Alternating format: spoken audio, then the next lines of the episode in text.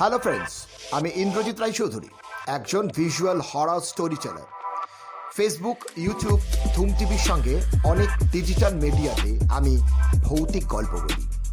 এখানেও আমি তোমাদের জন্য নিয়ে আসছি ভয়ঙ্কর সব সত্যি ভূতের গল্পের এপিসোড ফ্রেন্ডস তোমাদের কাছেও যদি কোনো লোমহর্ষক সত্যি ঘটনা থাকে, তাহলে আমাকে শেয়ার করতে পারো।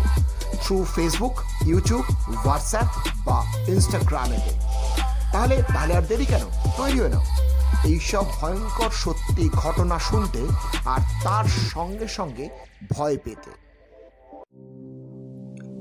নমস্কার বন্ধুরা, আবার চলে এলাম আজ প্রথম এপিসোডটা আপনাদেরকে শোনানোর জন্য।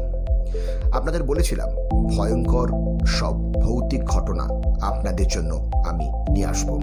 আজকে একটা ভৌতিক ঘটনা নিয়ে আসছি, তবে এই ঘটনাটা আমার সঙ্গে শেয়ার করেছেন আমার কাকারই এক বন্ধু।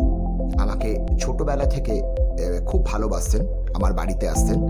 তা মাঝে বেশ কয়েক বছর, ছোটবেলা থেকেই, বড়বেলা অব্দি বেশ কয়েক বছর কাকার ওই বন্ধুর সঙ্গে আমার দেখা সাক্ষাৎ হয়নি। সে প্রথম থেকেই জানতো যে আমি প্রচণ্ডভাবে এই প্যারানর্মাল ব্যাপারগুলোকে খুব এনজয় করি। তা যাই হোক সে আমাকে এবারে একটা কাকার ইনভিটেশনে তার সঙ্গে আমার আবার নতুন করে দেখা হয়। নতুন করে যখন দেখা হয়, তখন সে আমাকে ছোটবেলার অনেক কথা মনে করিয়ে দেয় এবং তার সঙ্গে সঙ্গে মনে করিয়ে দেয় আমার সেই ভৌতিক মানে রিলেশনের কথাটা। বলতে বলতে তখন আমি তাকে বলি, আজকে আমি অনেক জায়গায় ব্রডকাস্ট করি। এই ভৌতিক ঘটনা ফেসবুক ইউটিউব ধুম টিভি এবং আরও অনেক মিডিয়া আছে যেসব জায়গায় আমি এই পডকাস্টগুলো করি। যাই হোক, তখন শুনে, তখন আমাকে বলে যে, আমি তোকে আজকে একটা ঘটনা বলছি, আমার গ্রামের ঘটনা। শুনুন, শ্রোতা বন্ধুরা, তার গ্রামের ঘটনাটা কীরকম? বছর দুয়েক আগে জাস্ট লকডাউনের আগে উনি ওনার গ্রামে গিয়েছিলেন। সেখানে ওনার দাদা, বৌদি এবং দাদার দুই ছেলে মানে দুই ভাই বোন থাকেন তার গ্রামের পুরনো বাড়ি। তার গ্রামটা সুন্দরবন অধুষ্ঠিত অঞ্চল। যাই হোক, যখন গিয়েছিলেন ওখানে সেই দিন রাত্রিবেলা প্রায় ওই রাত্রিবেলা বলাটা ভুল বলতে গেলে সাতটা, সাড়ে সাতটার মধ্যে সেখানে পৌঁছে যায়। টিপ টিপ করে বৃষ্টি পড়ছিল। নিজের দাদার কাছে গিয়ে পৌঁছয়। রাস্তায় তেলে ভাজা পায়ে মুড়ি, এগুলো সব নিয়ে যায়, একদম বৃষ্টির আমেজে জমিয়ে গল্প করবে এবং সঙ্গে কলকাতা থেকে অনেক খাবার দাবারও নিয়ে যায়, কারণ প্রায় বছর দেড়েক পর উনি নিজের দেশে যাচ্ছেন। যাই হোক, কাকার বন্ধু মানে বুঝতেই পাচ্ছেন তার বয়সটা কীরকম হতে পারে। এই মুহূর্তে তার বয়স প্রায় পঁয়ষট্টির থেকে সত্তরের কাছাকাছি। যাই হোক সে বাড়িতে ঢোকার পর তোর বাড়ির সবার খুব আনন্দ। যদিও সে বলেই গিয়েছিল যে ওই বাড়িতে সে যাচ্ছে আজকে। যাই হোক, যখন পৌঁছয় গিয়ে খুব দাদা, বৌদি ভাইপোদের সাথে খুব আড্ডা মারে, কিন্তু ছোট ভাইপোকে তখন দেখতে পাচ্ছিল না। টিপ টিপ করে বাইরে বৃষ্টি পড়ছে, মুড়ি তেলে ভাজা খাচ্ছে। ছোট ভাইপো এসে বাড়িতে ঢোকে। ছোট ভাইপো আসলে এই সামনের বছর উচ্চ মাধ্যমিক পরীক্ষা দেবে, সেই জন্য প্রাইভেট টিউশনে গিয়েছিলেন। যাই হোক, যখন প্রাইভেট টিউশন থেকে ফিরলেন, কাকার সাথে প্রচণ্ডভাবে গল্প করছে। কারণ কাকার সাথে তার বন্ধুত্বটা একদম মানে ছোটবেলার বন্ধুর মতো যদিও তার দেড় বছর কাকার সঙ্গে দেখা হয়নি। অনেক এ গল্প, সে গল্প, স্কুলের গল্প বন্ধু বান্ধবের গল্প করতে করতে বৌদি হঠাৎ করে বলে উঠলেন তার ছেলেকে যে, এই কাকাকে ওই ঘটনাটা বললি না তো? ভাইপো বলছে যে, মা, কোন ঘটনার কথা বলছো? কেন? তোদের যে স্কুলে যে ঘটনাটা ঘটেছিল, ওই যে সেই ভৌতিক ঘটনা, কাকা তো খুব ভালোবাসে। শুনে কাকা বলে উঠল, আরে বল বল, ভূতের ঘটনা, এতক্ষণ চেপে রেখেছিস আমার কাছে? সত্যি ভাইপো ভুলে গিয়েছিল। ভাইপো বলে উঠল, কাকা, জানো, আমাদের এই গ্রামে একটা খুব রিসেন্টলি লোমহর্ষক ঘটনা ঘটে। আমি ঘটনাটা বলছি বলছি প্রায় দু হাজার উনিশ থেকে কুড়ির মধ্যে মানে তখন লকডাউন ছিল। না মানে শুরু হয়নি লকডাউন সেই সময়কার ঘটনা কাকা বসে রইলেন, দুই ভাইপো, দাদা, বৌদি, সবাই মিলে বসে মুড়ি আলুর চপ খাচ্ছে। বাইরে টিপ করে বৃষ্টি পড়ছে। একদম ভৌতিক চমচমাট পরিবেশ। ছোট ভাইপো শুরু করলেন, কেন কাকা? আমাদের এই গ্রামের স্কুলে অনেক বছর ভালো অঙ্কের মাস্টার মশাই ছিলেন না। তা যে কারণের জন্য খুব দৌড়োদৌড়ি করছিলেন আমাদের হেড স্যার বর্ষদে অনেক দৌড়োদৌড়ির পর আমি যখন ক্লাস এইটে সেই সময় মাস্টারমশাই একজন এলেন আমাদের এই গ্রামে। তার নাম ছিল রণেশ বাবু আমরা তো হাতে চাট পেয়ে গেলাম, কারণ আমরা মাধ্যমিক পরীক্ষা দিতে শুরু করছি মানে চলছি। সেই অবস্থায় একজন ভালো টিচার আমাদের গ্রামের স্কুলে পাওয়া আমাদের কাছে ভাগ্যের ব্যাপার ছিল। নইলে আমরা সবাই মনে করেছিলাম, আমরা বাইরে গিয়ে প্রাইভেট টিউশন করব। অনেক বন্ধুরাই ভেবেছিলাম। তা যাই হোক, এই টিচার যে এলেন টিচার ছিলেন, আমাদেরকে একদম বন্ধুর মতন করে পড়াতেন। গোটা গ্রামের স্টুডেন্টরা প্রত্যেকে স্যারের সাথে মানে পুরো বন্ধুর মতন মিশতে শুরু করে। স্যারও তাই।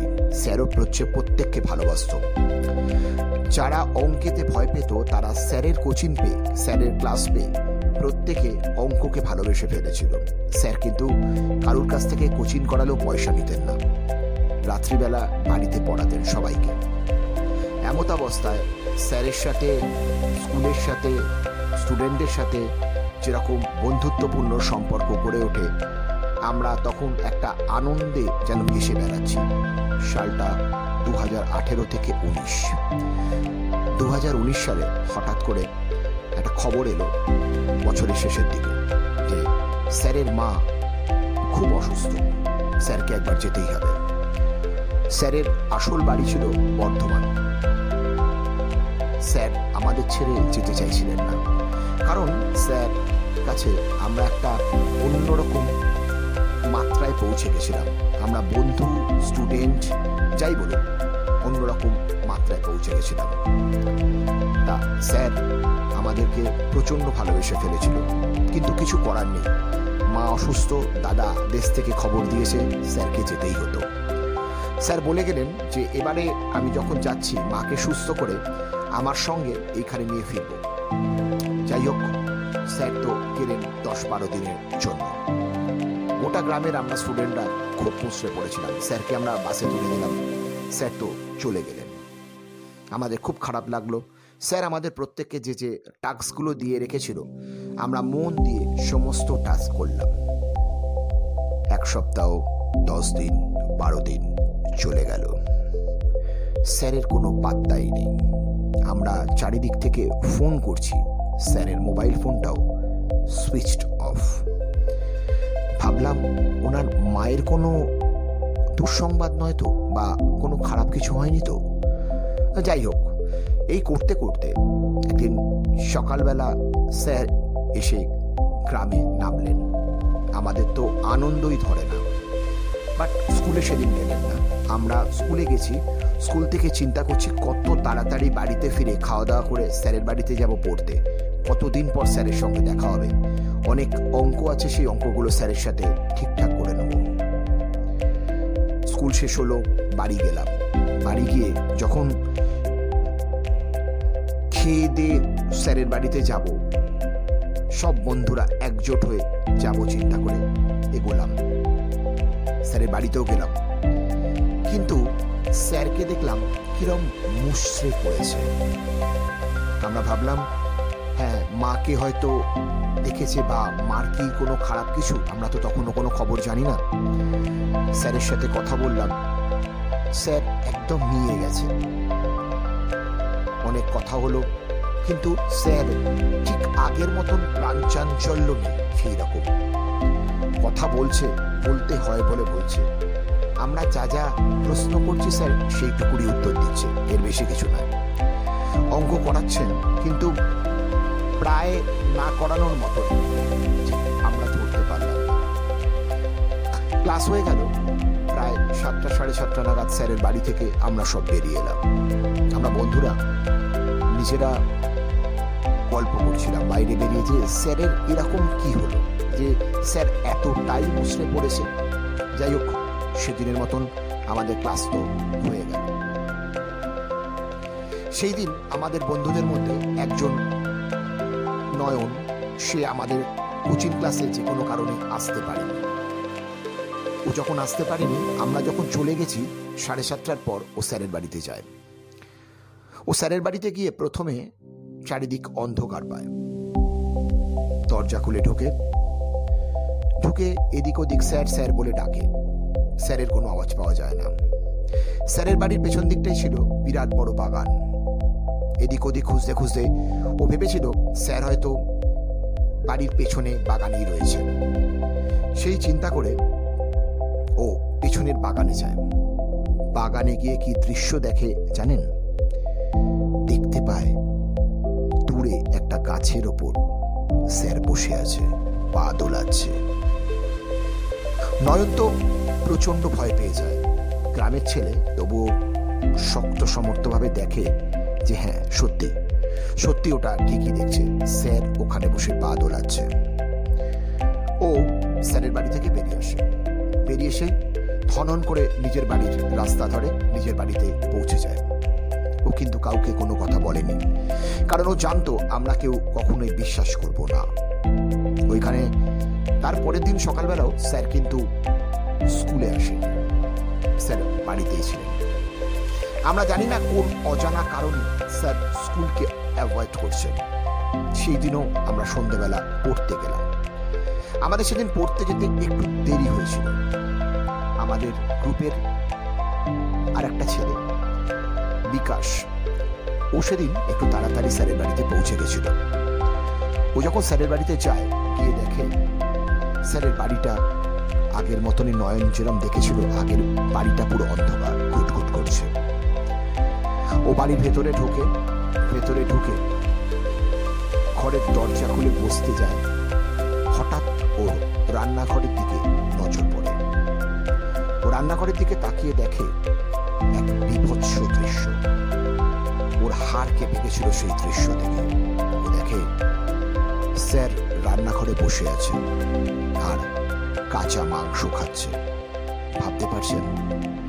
ও এইসব দেখে প্রচণ্ড প্রচণ্ড ভয় পেয়ে যায় এবং ভয় পেয়ে গিয়ে ঘর থেকে বেরিয়ে তাড়াতাড়ি বাইরে এসে দাঁড়ায়।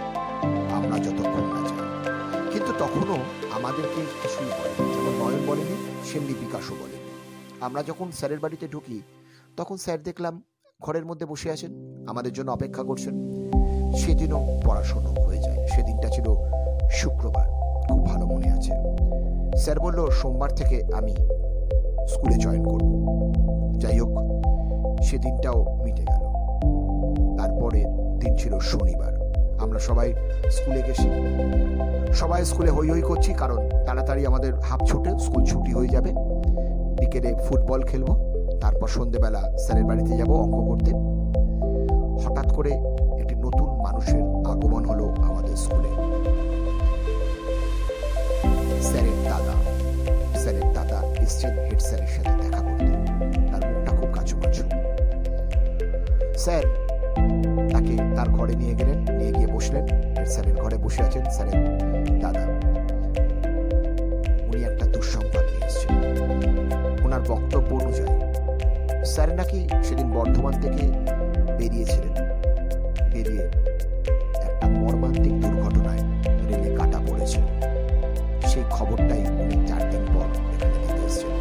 কারণ ওনারাও জানতেন।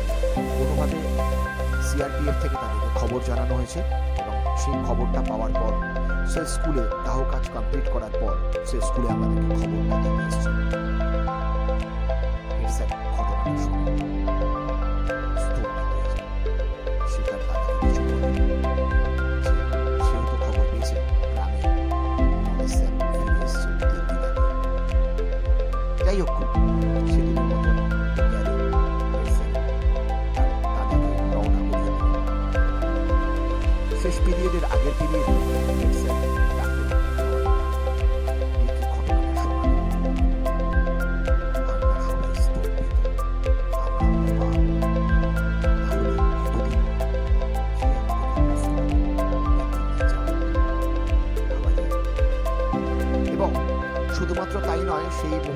বিকাশ এবং নয়ন তাদের অভিজ্ঞতার কথা হ্যাঁ আমাদের।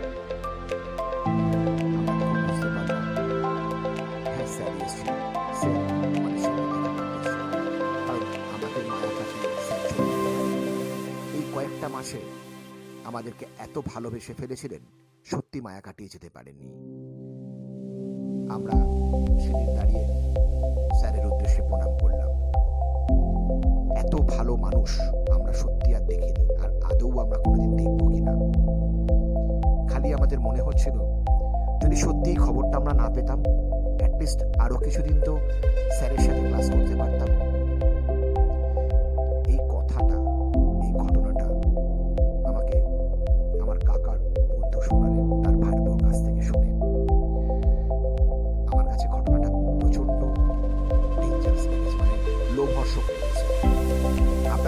লাগল অবশ্যই জানাবেন।